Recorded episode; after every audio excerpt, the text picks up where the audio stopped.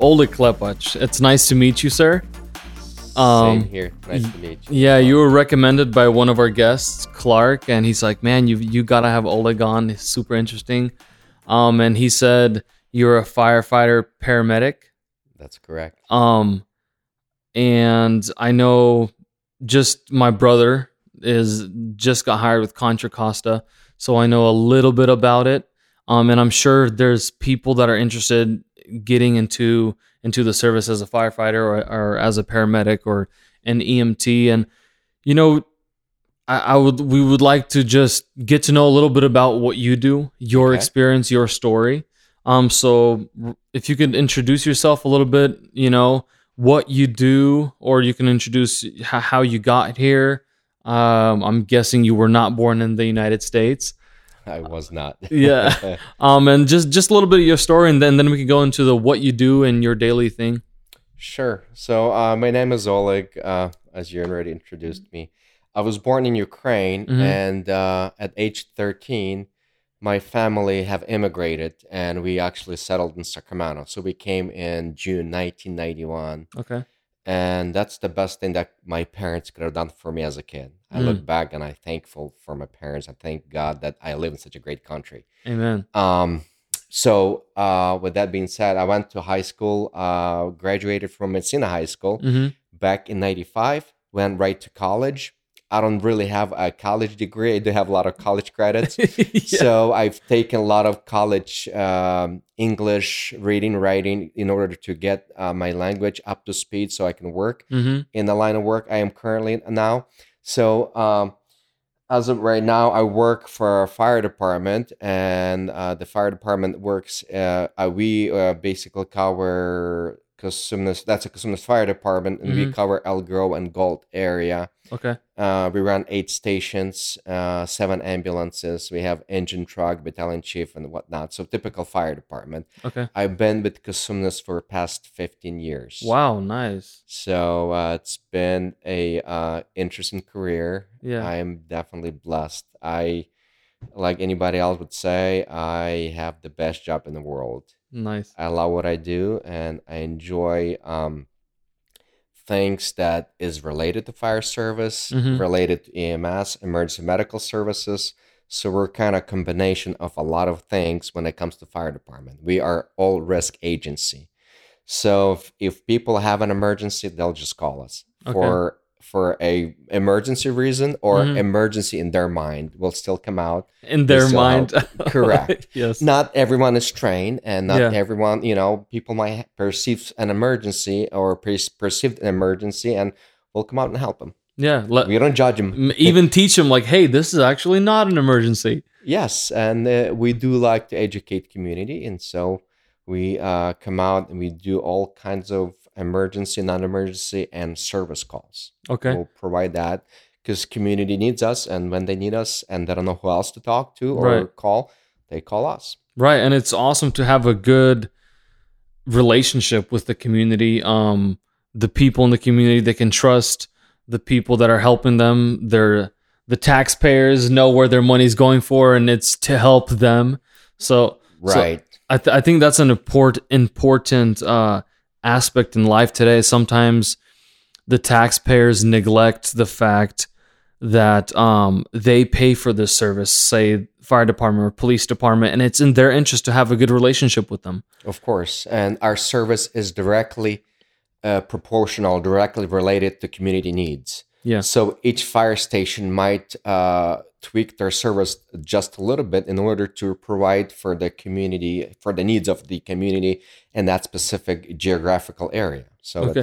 I really like common. how I really like how you just went into like a different uh, side of the fire department besides a fire. Um, I haven't talked to anybody like that. Um, so let's focus a little bit on more of the outreach. Well, what kind of outreach programs or what kind of outreach things does the fire? What do you fire academy? It's not fire academy. Department. The fire department. Yeah, the fire department. Do you said there's eight stations?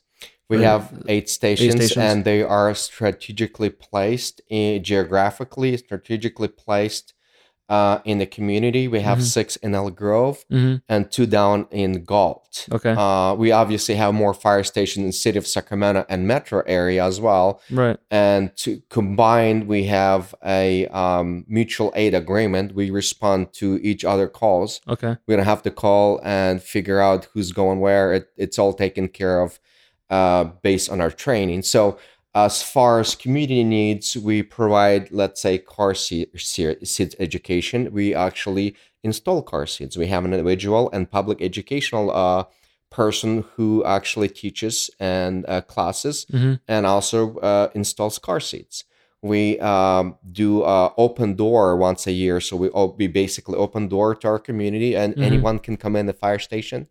People actually come in anytime, but Yeah. we specifically encourage people to come in, kids, and educate them in the fire um, safety aspect. You know, uh, smoke detectors. You know, uh, CPR hmm uh, when and to call 911 what is an emergency you know Mhm. and that is education takes place to uh, communities there are many community members there were not just like me we're not born in this country Right. and they may not understand what fire department does And how it works. and how it works so they may when they need us they may not call us Right. because they wouldn't think we come yeah. or they would afraid that we'll get in trouble but okay. we're not there to get people in trouble. We're, we don't come out to someone's house because they made a mistake, you know, and there's an Right. accident, and we don't issue citations for those reasons. We actually there to help, right. and we educate. Our uh, we educate them, and that education takes place in non-punitive way.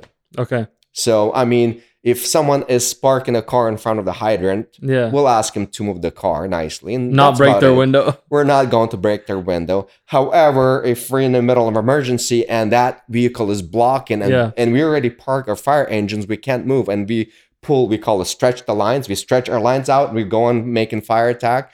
And one of the um, a driver, or we call him an engineer, Mhm. he's also a fire, he or she is a firefighter also, but they drive the fire engine. So Mhm. they call them engineers. Their job, one of their jobs is to connect uh, a water Mhm. right from a hydrant to the fire engine so Right. if that vehicle is blocking they might do a damage not intentionally we're not going to go and bust the window Right. but if that's the only Whatever option, it takes. it you know what we're sometimes going to have to break that window and stretch the line through the car if we have to we'll pay for it later or somebody it somehow will taken care of Yeah. what's important is is life safety because our number one goal is to li- uh, to save a life and life safety is number one aspect our second aspect is property uh, Okay. conservation. So uh, we tr- try not to damage our property, but sometimes you have to in order to uh, do a better job. Okay. So if if, if we do force the door, which Yeah. is very common, or broke the, break the window in a house in order to gain en- entry, it's better that way versus, especially if we have a known rescue,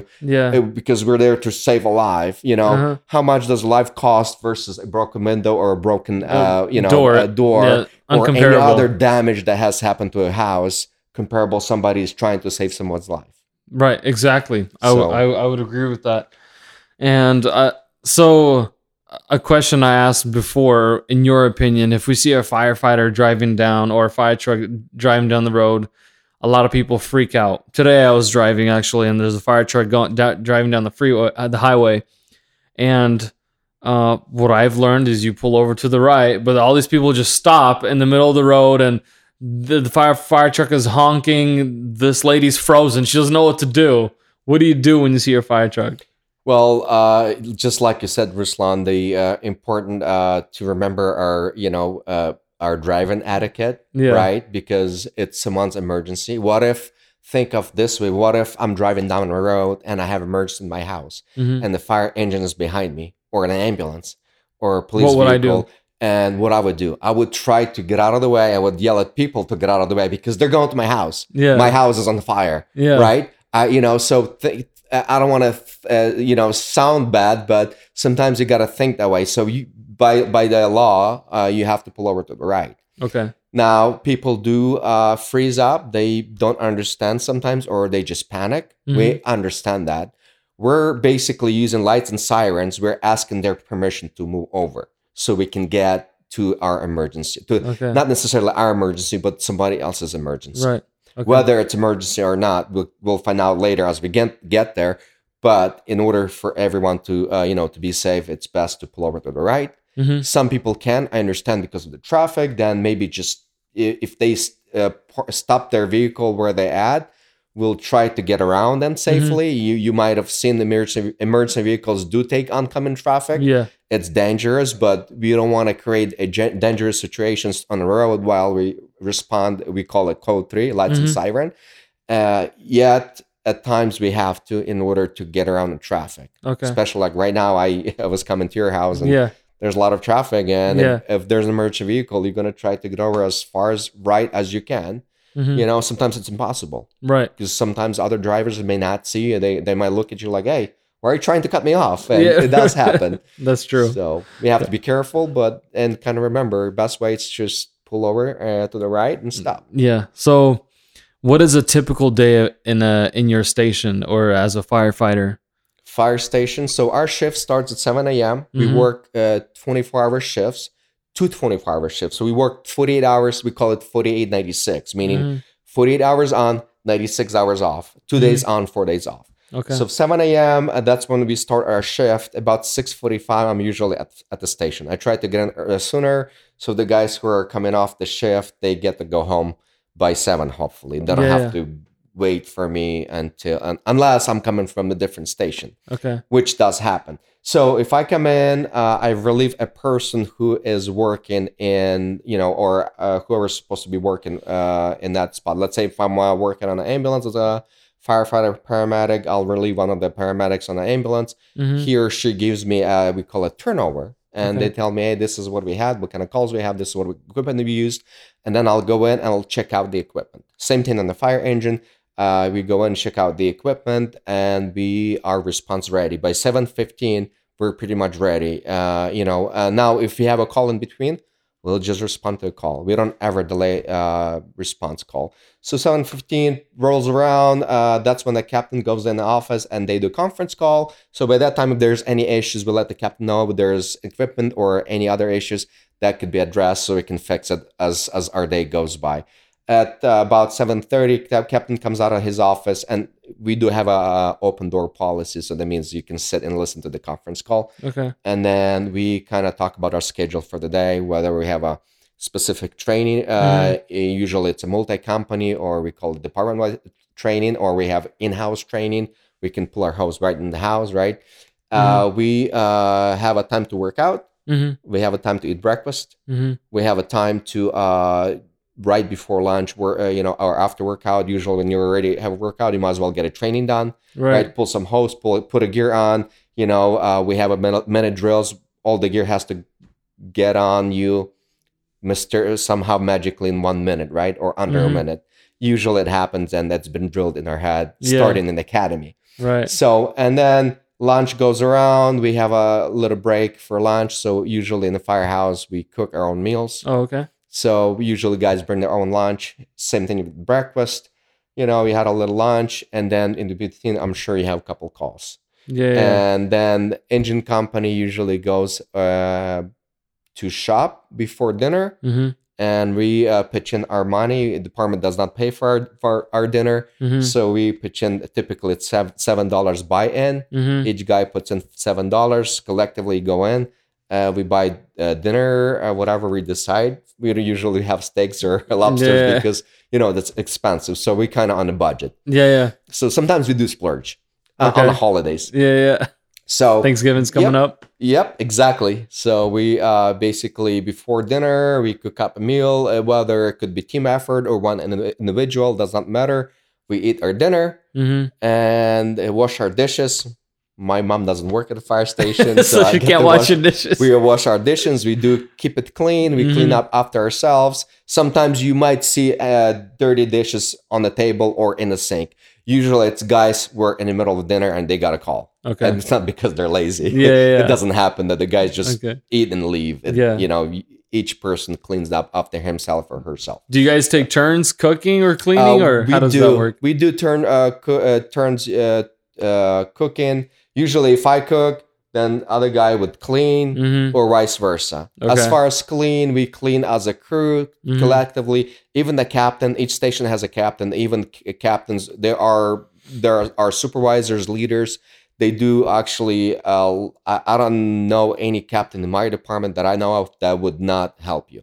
Okay. There's captains that would clean their own toilets. Oh wow. You know, yeah. There, you walk in the bathroom and there's a captain, captain scrubbing toilet. You lead, know, lead by example. lead by example. A lot, and there that happens a lot. A lot of uh, fire department captains are hands-on guys. I mean, you know, we we're like one family. So Okay. it's kind of like you know, if you think about it, my my dad or your dad says, "Hey, go clean the dishes," and he goes sits down, watch TV. You know, it's like, come on, like- you know. Where usually, you know, you guys finish dinner, you know, uh, as a family. One guy gets dishes. Maybe your mom helps, you know, your dad to wash them, clean them, put them away in a dishwasher, whatever. You know, it's a team effort. yeah. Uh, firefighting, uh, uh, including everything around firefighting, it's a team sport. okay. There's no I.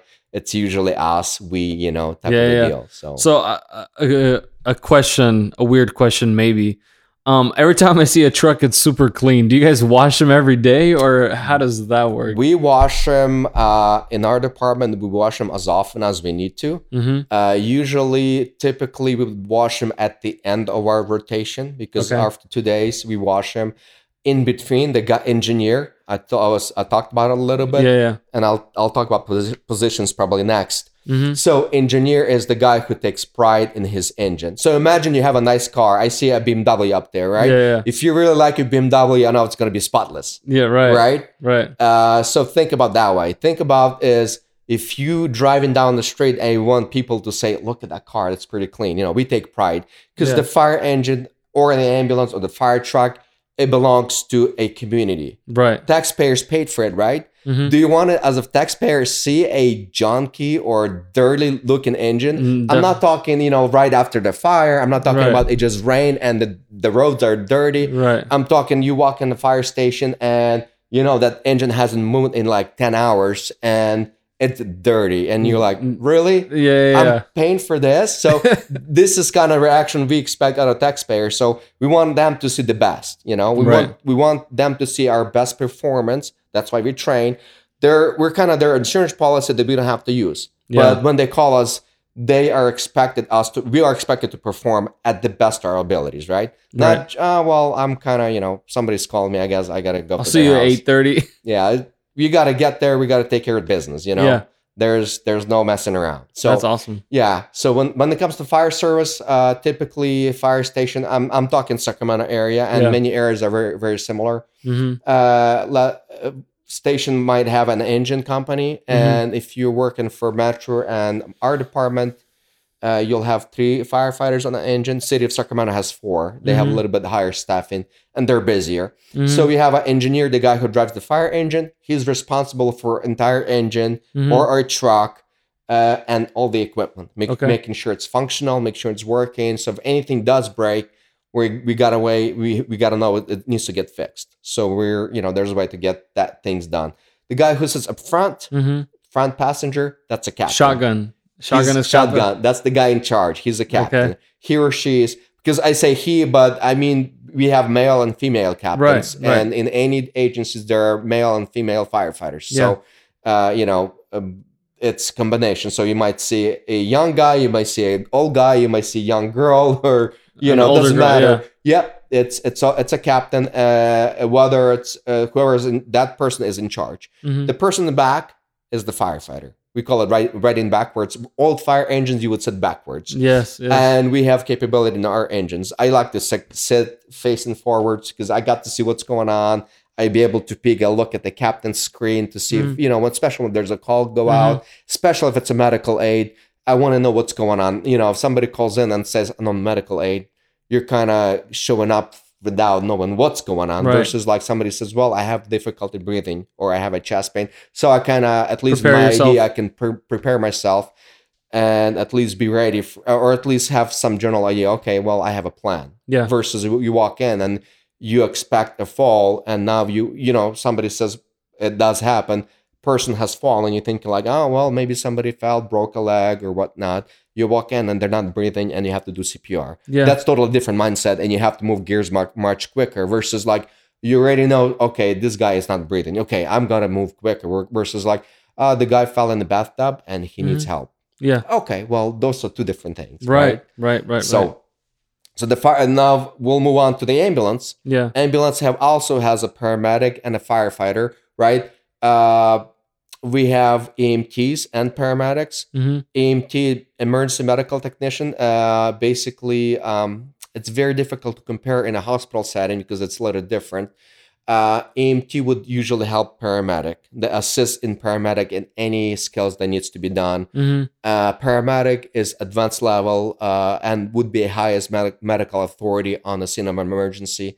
So even sometimes when paramedic is on the scene and the doctor comes in and he or she says, "Hey, I'm a doctor," we might ask them politely to leave, Wow. unless really? unless they are willing to take liability and take care of the patient and jump with us in the ambulance yeah. and and treat and transport that patient to the hospital right. then we're definitely will you know unless we know him you know a- uh, example being a couple weeks ago there was a vehicle accident and it was fatal cos- collision Mhm. the doctor who came out happens to come across that he was emergency room physician Mhm. and he was known by he was known by paramedics he came up to the ambulance and says hey guys i'm doctor so and so they're like oh yeah we know you uh, that one is fatal so you might want to work on that one yeah. and yeah. that's perfectly fine you know okay. that doctor will will take the liability on him him or herself hmm basically so there's a lot of liability when it comes to that because we have to do uh perform to our best of our ability. We cannot Right. just walk up to a person and say well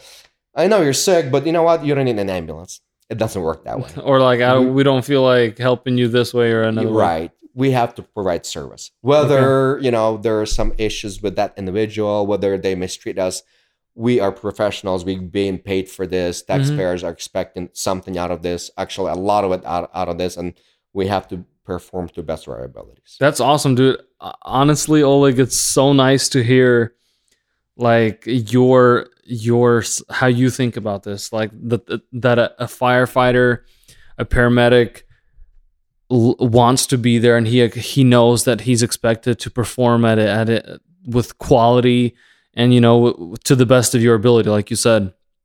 Um, I think me listening and people listening to this are it kind of reassures us in our fire department and our paramedics that hey they're getting the training they need they're helping us out. And i mean i i have no doubt because just seeing calls being answered driving on the highway or um, fires you know being answered you never see a firefighter think twice before you know they know what they got to do. They run in the house attack the fire or or Mhm. get under a car to try to try to rescue somebody. So Mhm. honestly i appreciate that and thank you so much for that. Thank you. Um the next thing is why why the fire department? You came to the united states in 90 one. 91 graduated in 95 Mhm. um if i had to bet somebody a dollar i'd bet them you'd probably you were the first uh ukrainian firefighter in sacramento Uh, yes, uh, happens to be one of the first Ukrainian firefighters Wha- out of the immigrants they came Yeah. that time. yeah why why why the fire department how'd you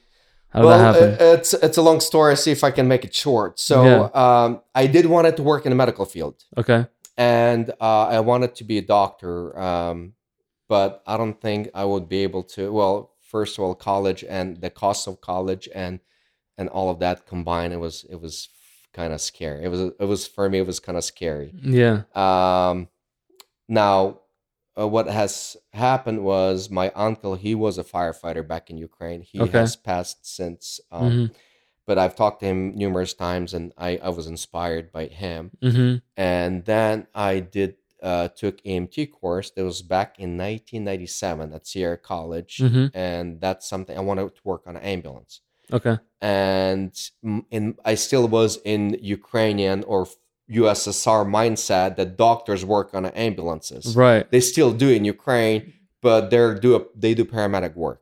yeah I'm not trying to discredit them. It just Right. if you place a doctor on an ambulance, the doctor will do as uh, as much as paramedic because there's only so much you can do in the back of the ambulance right until you reach emergency room. You only have so much resources. right re- resources so uh, and so that's when someone comes up it's you know tw- uh, it's more than 20 probably 40 or so back in 70s someone decides say hey you know why don't we train these guys and call them paramedics and we Mhm. put them on ambulances they can do as much as a doctor Yeah. or or at put them at the scope of practice that they can do this much because that's all they need to do because in reality, there's few things they can do better, but that's something that can be taken in emer- at emergency room, or if you have a doctor, you know, based on statistics, there's only so many procedures, Mhm. so it doesn't make sense to have a doctor and an ambulance. Right. And then you know, imagine your ambulance bill. Yeah. what I exactly. mean? Having a doctor. You you be you become a doctor. You know, you spent so many years in in college, and Yeah. now you can't just make twenty dollars an hour. I'm just giving you an example. Right. work on an You're never going to pay off your student loans. exactly. So now, and it totally makes sense. The Yeah. system works. You know, the system isn't perfect, but the system works. hmm So, anyways, um, I went to Sierra College, got my EMT, and I decided I want to work on an ambulance. And my English skill wasn't the best. Yeah. So I decided that I'll get married. So Yeah. 99, I, I got can't- married. I can't get a job. I'll get married instead.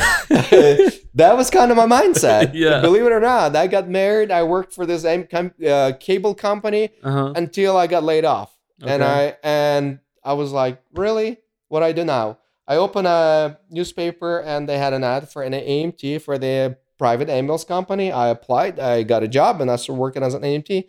And then I realized I gotta pursue my career back. Yeah.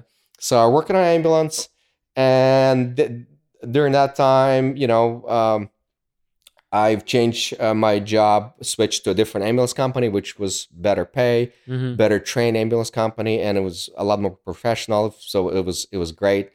And I decided to go back to paramedic school because during that time, I went to paramedic school and I lasted one semester Oh, because wow. my English was horrible. Yeah. So I took a lot of ESL classes, uh, you know, reading, writing, speaking English classes hmm to improve my English. Went back to college Mhm. after I was ma- married. hmm Luckily, I didn't have kids yet, and I'm, I'm, I'm because that was that was a, that would have been a challenge. Yeah, another, definitely. you know, because I look at people with kids and I'm like, good for you. Yeah. Because uh, I'm I'm super happy when I hear anyone going to school, getting any kind of education, especially having raised a kids at the same time. Yeah. it's for me, job. it's almost unrealistic, but uh, more power to those people. yeah. Yeah. Yeah. So I went back, and uh, at that point, I had one year, more than a year experience as an EMT on an ambulance because paramedic school does require EMT experience. Okay. And uh, I went to Amer- American River College, Mhm. uh, a paramedic program, and they had a requirement which I was able to fulfill. And so I went in and back, and I got my paramedic uh, program out of the way. It took me about two years. hmm So about 2003, I was working paramedic on a street. Nice. We joke around and say I had a license to kill. Yeah. Well, first coming out as a paramedic license, you're on your own, and no now- experience. and no, yes, Well, no experience as a paramedic Yeah. besides the clinical and paramedic internship with the preceptor. Yeah, there I'm on my own. The preceptor was like my safety net. Yeah. So now it's it's nothing. And I remember very first call was I had a critical call with child not breathing Wow. out of all the calls. So, anyways, it was a challenge. However, uh, I had a great partner Mhm. and EMT partner who was a mom, so Mhm. she knew how to deal with kids. Yeah. I had no, I haven't had a kids yet, so Yeah. to me, dealing with kid that specifically that kid Yeah. was yeah. a little challenge. But anyways, I was able to manage it, and I look back, I'm like, wow, what an interesting experience.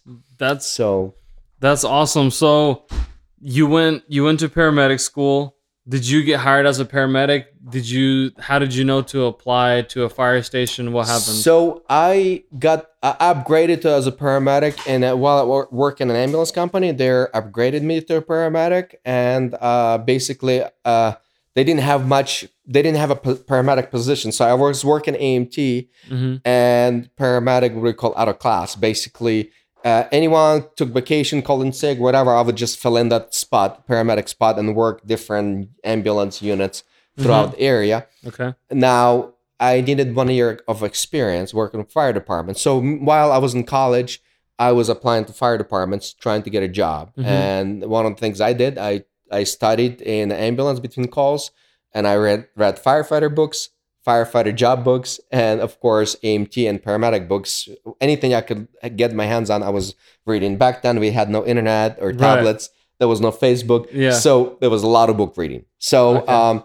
I have different, basically, few departments who offered me a job. Eventually, but uh, one department that I chose to go with was at that time was Elk Grove Fire Department, hmm which eventually we merged with merged with ano- another department, the City of Galt, and it became Cosumnes Fire Department. hmm So that's the part I'm, I'm currently working for. And when they offered me a job, and I talked to uh, the captains and the chiefs who offered me a job, I realized that's the department I want to work for. Wow. And nice. I've been there for past 15 years. Wow, that's awesome. Quick question, backtracking a little bit. A little bit. You said 2003. You graduated as a paramedic. Um, 2001 happened before that. 9/11. What what were your feelings, or ha- did did anything change? Did you still want to pursue the career? There was a lot of a lot of people in the service, firefighters, EMTs, lost their lives and and still live with with the after effect Mhm. of of of what happened. Uh, 2000 uh, September 11th, 2001. I was driving in my car to work. I was working for the ambulance company, and I just turned the, turned the corner, Marconi and Howe. I remember as it was today, kind of you know. And uh, I heard I was I had a music on, and I had a. It was early in the morning, Yeah. and you know, all of a sudden, emergency broadcast came across, and I could not believe that what was happening. Yeah. When I got to work to the ambulance station, I was watching the news, and I was just unrealistic. It was like in a horror movie. Uh, that actually made me want to work harder Mm. to pursue my career. Okay. So it was an, an encouragement for you. It was yes, unfortunately it was, and as we know, 343 firefighters have died. Yeah. And like you said, long term effects, a lot of firefighters are still dying as of, uh, especially New York or any of those firefighters who were helping at ground zero. And at you, and it, it is related to September 11 attacks, and that's cancer uh, and other illnesses that have affected them after the incident. Different different lung disease and stuff like that. Correct. Yes. So when you sign up as a in the fire department, do do you guys sign waivers, or I mean, you're you're literally risking your life for for for people. You know you can hurt yourself. You know, is there programs for you to take care of the firefighter if if something happens? So uh, there is. So when I applied for fire department, I knew what I getting myself into. Hmm My wife knows about it. Uh, Mhm. personally, I do talk about it a lot. Actually, hmm life insurance. Yeah. I don't sell any insurances whatsoever, but I'm advocating, and Mhm. I might tell if I have time. I might tell a story later.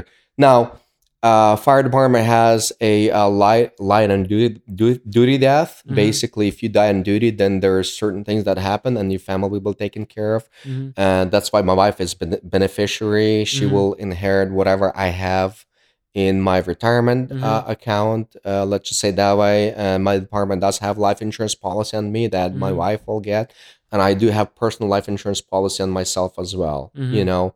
And by me knowing uh, things in the fire service and outside the fire service, we firefighters think of a worst case scenario hmm and that kind of how I go by, and that's why I have life insurance policy specifically for my, myself. hmm If anything does happen to me, whether I'm on duty or off duty, my wife does not have to go open a GoFund account. Yeah. and be, it's it's unfortunate. I see it a lot. Yeah. I'm not blaming those people, and people don't understand sometimes. But uh, life insurance is the way to go, and it's it's the cost of a cup of coffee for a few cups of coffee in entire month. That's your life insurance policy. That's not that difficult, you know, Yeah. um, to get. And so, I do have for specifically for myself, and Mhm. and my wife doesn't have to go around uh, open GoFund account. And or worry about getting a job. I'm the only sole provider for the family. My Mhm. wife is at home mom with kids, and uh, so sh- if anything does happen to, to me financially nothing will happen in my wife uh, in my, my wife's life and my kids life they are they are going to be taken care of uh, till they graduate college and my wife will be taken care of for the rest of her life Wow, that that's that's good to know. Um, that the people that are risking their lives for us, you know, can be taken care of. You you mentioned your kids. Are any of your kids uh inspired by you to to be in the service? my son is Your son is. i have an 11 year old son Uh-huh. and he is uh, loving it he uh, loves everything that has to do with fire department. And when he comes by the, me um, while I'm on duty at work Yeah. to station visit, he loves getting in the fire engines, and so he's been around at his entire life. Yeah. And so every time when I ask him, Anthony, who do you want to be? I want to be a pilot and a firefighter, just in case the plane catches on fire. so everything has a backup plan, and he Yeah. wants to. I want to be a, um, you know, scientist and a firefighter in case the the science lab catches on fire. right. so everything has That's to be fire. awesome. So That's as a matter of fact, a couple days ago, uh, uh, when we went to gym, he went to kids club and he Uh-huh. drew a picture, and he drew a picture of a firefighter, fire engine, the house on fire, and the airplane, the helicopter above, and he's he was su- super excited. And I was looking at it, I'm like, hey, this is awesome, cool picture, Anthony. He's like, Yeah. yeah, I know, and he started asking me all the questions. What happens if you can't handle the fire? Will you Yeah. call for a helicopter, drop the water on the wire? I'm like, I will. What about airplane? I'm like, yes, we will. Oh, that's so cool. you right. know? All And this so- equipment, get it. That's that's true. It's like I think they have like these little um fire Lego sets. Actually, Oh, yeah. they, they do because my, my my kid has a little helicopter Mhm. Lego set. So yeah, that's that's awesome that you said you were inspired by your uncle, and uh, you know now now your kids inspi- inspired, and from other firefighters or servicemen that I've talked to or servicewomen, they were you they were inspired by either a family member or by a close friend. Mhm. Um, Yeah. so it kind of usually runs in the family type of thing. it it sure does, and sometimes runs between between friends. Yeah. You know, and then um, um I just want to say, just in general, uh, and it's more in Slavic community because Slavic community does not really trust the government. I'm talking about Soviet era. Right. Uh, the government's out to get us. yeah.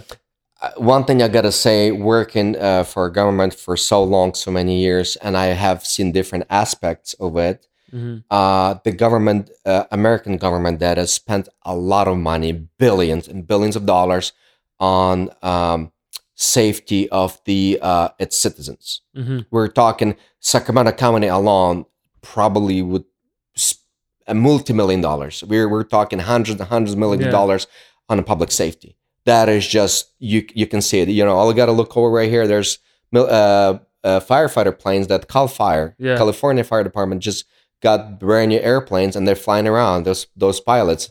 Some can say, well, they're wasting money. I'm saying, no, they're training. Yeah. And sometimes when you train, you have to waste a little bit of money on fuel yeah. right? In order to get better. So it's not really waste of money, it's money well spent. Oh, d- definitely. Because Uh, then when there's a fire, you're actually producing productive and treating. Yeah. That's exactly right. And then the other thing that about fire safety, just in general, or public safety, you know, I can all I have to do is key up key up my microphone on my radio station, right? My uh, portable uh, Mhm. uh, radio, and I can ask dispatch, I need a helicopter. And Yeah. dispatch is going to come back and say, uh, I'll get you a helicopter in 10 minutes, in five minutes, and the type of a helicopter, yeah. or whether a helicopter will come or not. Versus in some countries, I'll say Ukraine, that's where I'm from, Yeah. that may not be unrealistic. Well, I Uh, mean, and- it's it's you see the fire back when I visited Ukraine. You see the fire trucks in the United States. Those fire trucks are in museums. You know, I'm just like, man, how how are they effective? How could these people be effective here? I mean, they do it somehow, but definitely not as effective as the United States. Yeah, they're uh, probably uh, understaffed, underpaid, um, n- not not always trained. Um, it's just uh, you know the culture. It's not the firefighters' fault. It's more likely when you go higher up in in the chain of command, hmm their bosses. There, there. I'm sure there's some breakdown in um, training and communications, and not always their bosses may be firefighters. They might come from different background. They've never been firefighters. They, Where they don't know what it takes. they don't know what it takes and you know there i'm sure there's a certain level of corruption that takes place that uh, the residents or citizens are not in the first place That's true. and it's it's unfortunate where in the united states in uh, you know i was speaking fire department hmm all the captains battalion chiefs and higher uh, higher ranking officers in our department all of these guys at one point were firefighters hmm they were promoted from the bottom up. Yeah. None of these guys came in and they said, you know what? I My was a pilot. governor. Yeah, my dad is a governor, or I was a pilot military.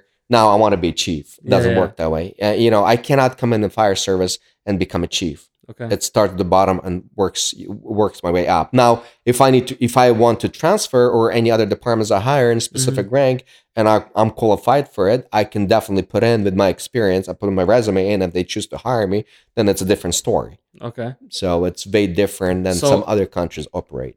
How different is it to get a to get a job as a firefighter if say I'm brand new? I'm brand new. I just got I just went to school. I got my Very good question. I got Very my I don't even know what I need to get. What do I need to get to, to be So- qualified? I actually took notes, and I think it's um, uh, not a one way to go about it. yeah. So there are different ways. Mhm. Uh, well, first of all, for especially younger generation, younger kids, no one uh, at age 15, I want to have a car. I Mhm. actually bought my own car when I was close to 16. hmm I wasn't even qualified to drive, but I had my own car and I would get in trouble because I couldn't drive without permit. I still did in neighborhood and my Yeah. dad says, no, you can't do that. Yeah. You get in trouble. Right. And I didn't get in trouble. I didn't get an accident. And I realized that was not a good idea. Yeah. So first thing and foremost, if for younger kids, younger uh, men or women or girls and boys, stay out of trouble. You know, uh, in order to get a job at fire department, you got to pass background check. hmm You got to be honest person because somebody can hand you a ring and say, "Hey, can you put this ring in my dresser?"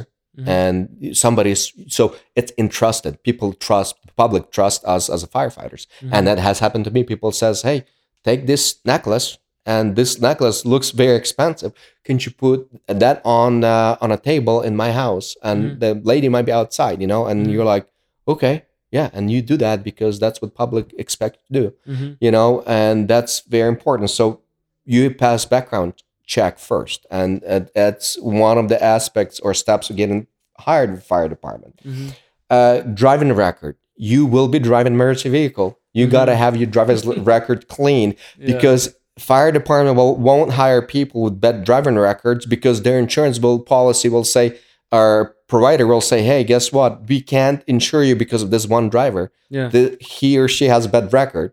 No, nobody wants. I mean, it's very Right. difficult. You know, not in the fire service, even in police department or any, let's say, delivery. You know, Yeah. Amazon is not gonna hire me, or Uber is not gonna hire me with bad, bad driving Right. record, or you know. So, and fire service, it's it's emergency vehicle. It's uh, f- uh fire engine weighs uh, forty four thousand pounds. That's twenty two tons. wow. And so, if you're driving fire engines, uh, you know, and that vehicle costs, let's say, half a million dollars Right. you know, you have to be trusted, right, to be driving such, such a vehicle. So guess Yeah. what? Got to have a good driving record. Yeah. Um, one thing I'd say: study, educate yourself, and study some more. You know, college, high school, private school, whatever it is, whatever it takes. I'd say that's important. So those those that has to be, you know, uh, each individual has to be willing to to study. So, so study what? What classes are there? Certain certificates? There are specific certificates, yes. And when we talk about study, is we're talking about uh, EMT, emergency medical technicians uh, class, is Mhm. the first, Okay. uh, and that is about three to six months, depending which school you go to, whether Mhm. it's private college, summer, or regular f- semester okay. uh, through the college. And that's basic emergency medical technician and the fire departments in our area will, will hire EMTs in Mhm. order every firefighter is as a bare minimum has EMT certificate.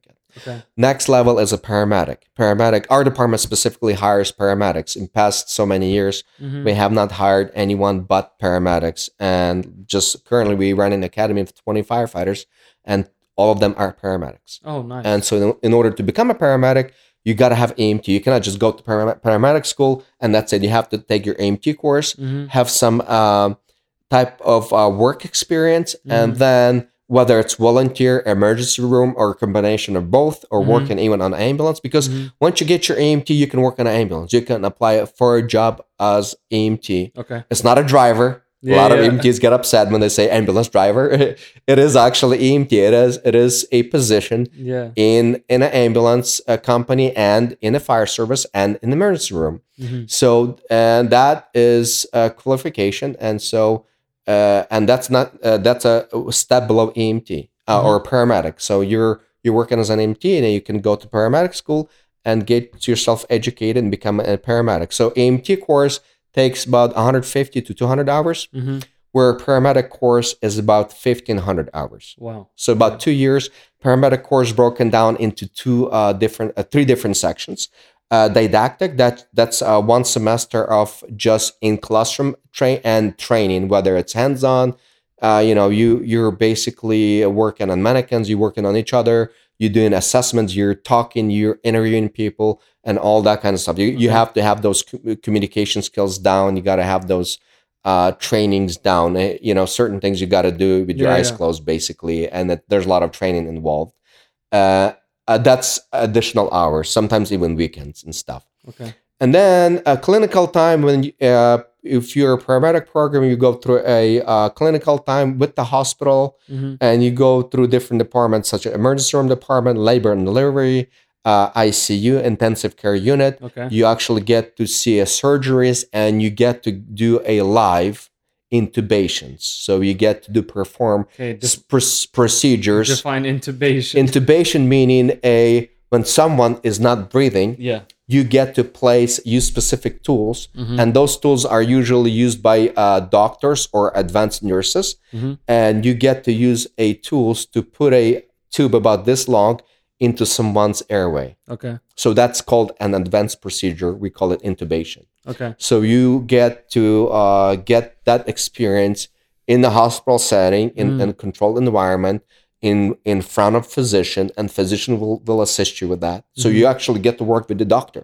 Oh, nice. as a paramedic. You you get that training done, and then your last step is uh, internship. You get to work on an ambulance with a preceptor. You'll Mhm. be a you know there's usually two guys working on an Okay, ambulance define preceptor. preceptor is a teacher. So currently, uh, I um, or we call a teacher or field, uh, field training officer, Okay. uh, depending where which area you work in. Our department we call them we call both precept paramedic Mhm. preceptor. So I'll I'll get a paramedic student and I will train him or her for 480 hours. Oh, 480. 480 hours in Wow. ambulance Okay. and they have to have a 40 advanced contacts. We call the 40 ALS contacts. So it's not just 40 patients, but they would have to start an IV, Mhm. which is advanced procedure, intubate, do a CPR or any critical patients. They got to have 40 critical patients Mhm. in order I can before I can sign them off before they can take their test to become a paramedic. So they might have their 480 hours, but they're at 35 critical patients. They need to keep going until they They got to keep going. Okay. Uh, 480 hours is the bare minimum. okay. and then you become uh, and the difference is paramedic and EMT EMT has certificate paramedic has a license Okay. and paramedic is licensed and paramedic works under a doctor license Mm, okay. EMTs does do too but uh, you know paramedics are basically are extension of a hospital hmm in a field basically so Okay. Uh, as a paramedic if you have any questions you can call contact a doctor a physician at the emergency room and uh, we call it base hospital physician contact. Hmm and you can consult about whatever issues you have or questions whatnot. Sometimes there's discrepancies. Sometimes there are certain things they're kind of not a black and white. They're kind of in a gray area. Yeah, yeah, yeah. and you got to figure out and you got to ask the doctor hey doc uh, i have a question. What do you think? Yeah, yeah. this is what i think. What do you think? And doctors say yeah i agree or say you know what let's just bring the patient in example being i had a patient and i said hey doctor i don't think this patient's going to make it hmm and the doctor says, I think you should bring the patient in. And I did. And as soon as I brought this patient in, within a few minutes, the doctors declared him. hmm That happens. I'm not being, uh, you know, Yeah, yeah. uh, I could have declared the patient at, at, that at the scene. However, doctor chose that there might be something else done. And the doctor did same thing what I did. He Yeah, yeah. administered same medications. But then sometimes it, it happens. But yeah. you know what? Uh, I, I feel comfortable. You know, either way, it would have been fine. However, doctor felt more comfortable with, uh, you know, bringing the patient into the Mm-hmm. hospital, which we did, and that was perfectly fine. okay. So things do happen, uh, and yeah, a lot of. I mean, there's a lot of stories which I cannot get into for reasons for time, but okay. all Um, that. So we talked a little bit about education. We get our education down. Um, you get your EMT, then you get your paramedic license. H- how do how do I apply to a fire department? Do I just walk in? I Uh, usually fire department and there are website firehire.com, firecareers.com. Um, they offer jobs for firefighters, Mm-hmm. And usually, uh, uh, if you're an EMT and uh, additional, what I would recommend, uh, just beyond your EMT, maybe take some fire science or fire technology classes through college. Mm-hmm. Colleges do also offer fire academy. Mm-hmm. You get your firefighter one certificate, you have a higher chance to get hired. As a Okay. paramedic, Mm-hmm. uh, you have a lot higher chance to get hired over EMT, specifically for departments who are trying to get Right. paramedics. And as a paramedic, with uh, additional training as far as uh, fire science classes and also uh, fire academy and firefighter certificate, you have the, the more experience you have, the more higher chances you can get Okay. hired on. And also, we partner, our department specifically partners with Cosumnes River College, Mm-hmm. and we have their students go through our internship. uh, We call it Fire Internship Program. Oh, okay. Nice. And they also come into the fire station, they Mhm. do ride alongs, they live a station life with us for 24 hours. Because they're exposed to to the real ways of a firefighter. Everything that we do, they get to do, you know, it's not uh, uh, almost everything. Mhm. You know, if we have a major fire and it's very dangerous, we'll ask not to come in. Right. like if we have if we have a grass fire and it's it's manageable they'll be able to take a nozzle and fight grass fire vehicle Mm-hmm. fire so they get to they get full exposure Okay. they get to see everything we get to see Nice. which is great um, I've heard of like volunteer stations. there are volunteer space stations our department does not have that in Mhm. sacramento county there are a few wilton fire department has volunteer stations walnut grove Mhm. herald those southern uh, count, uh, departments in southern uh, sacramento county Mhm. I'm sure there are some in Placer County as well. I don't really know exactly which ones, okay. but they were. Uh, you can definitely get in those, and uh, that is a great experience as well. Not probably not going to get paid. Some department might compensate for something, but Right. definitely a great experience. So if you say if you have like if you're an EMT, you can be uh, working on an EMT and then volunteer as a fire at a at a, at a fire station. Exactly, Is that experience valuable? I mean, very valuable. okay.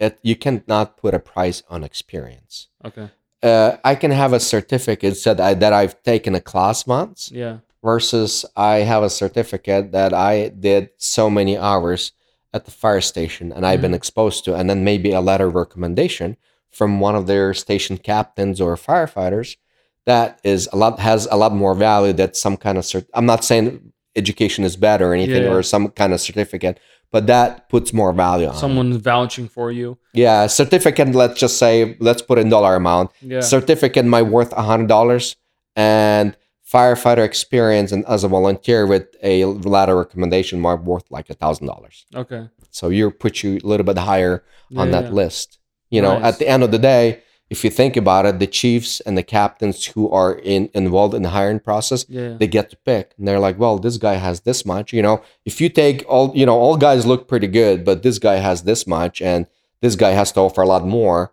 you know chances are the guy has to get to offer more Mhm. uh, more likely will get a job What what does the interview look like? Is it like your regular job interview, or how, how do they interview? I mean, do they make you do pull ups, push ups?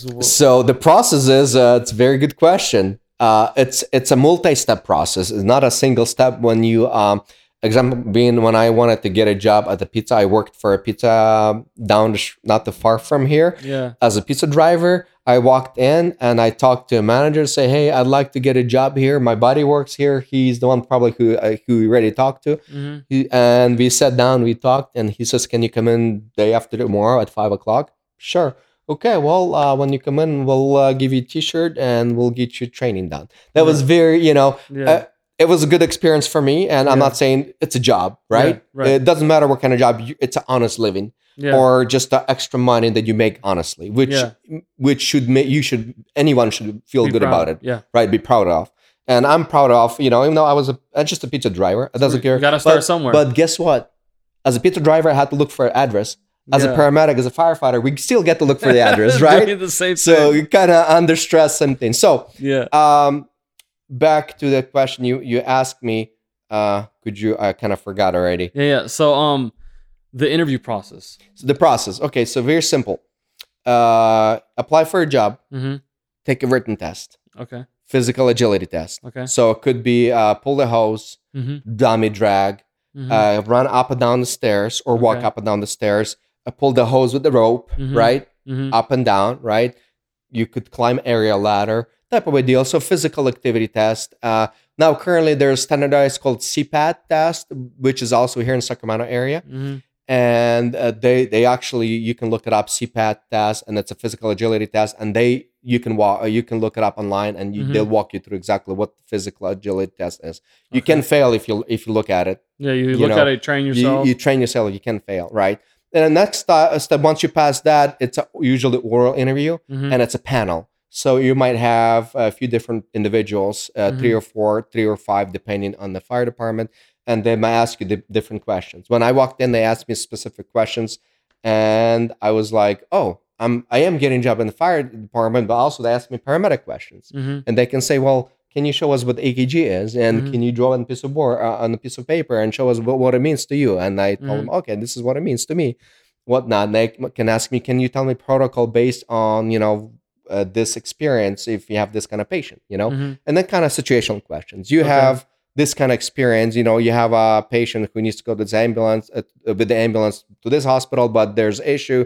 And, you know, how would you deal? So kind of situation questions. How would you react to specific situ- situations? Okay. Fire station life, you know, a guy borrowing your CDs because he wants to play your music, right? Yeah, yeah. and how would you handle it you Mhm. know or somebody hands you money and says go put it in my you know house Mhm. you know and somebody says well you know where'd you get the money from you know so a lot of situational questions Okay. a lot of questions how would you act, react you know obviously honestly they want to, they want you to be honest and yeah, yeah. see your honest you know feedback and then once you pass that they offer you a chief when somebody says i'm going to chief oral interview Yeah. it's a big deal oh wow. chances are you are getting a job Okay.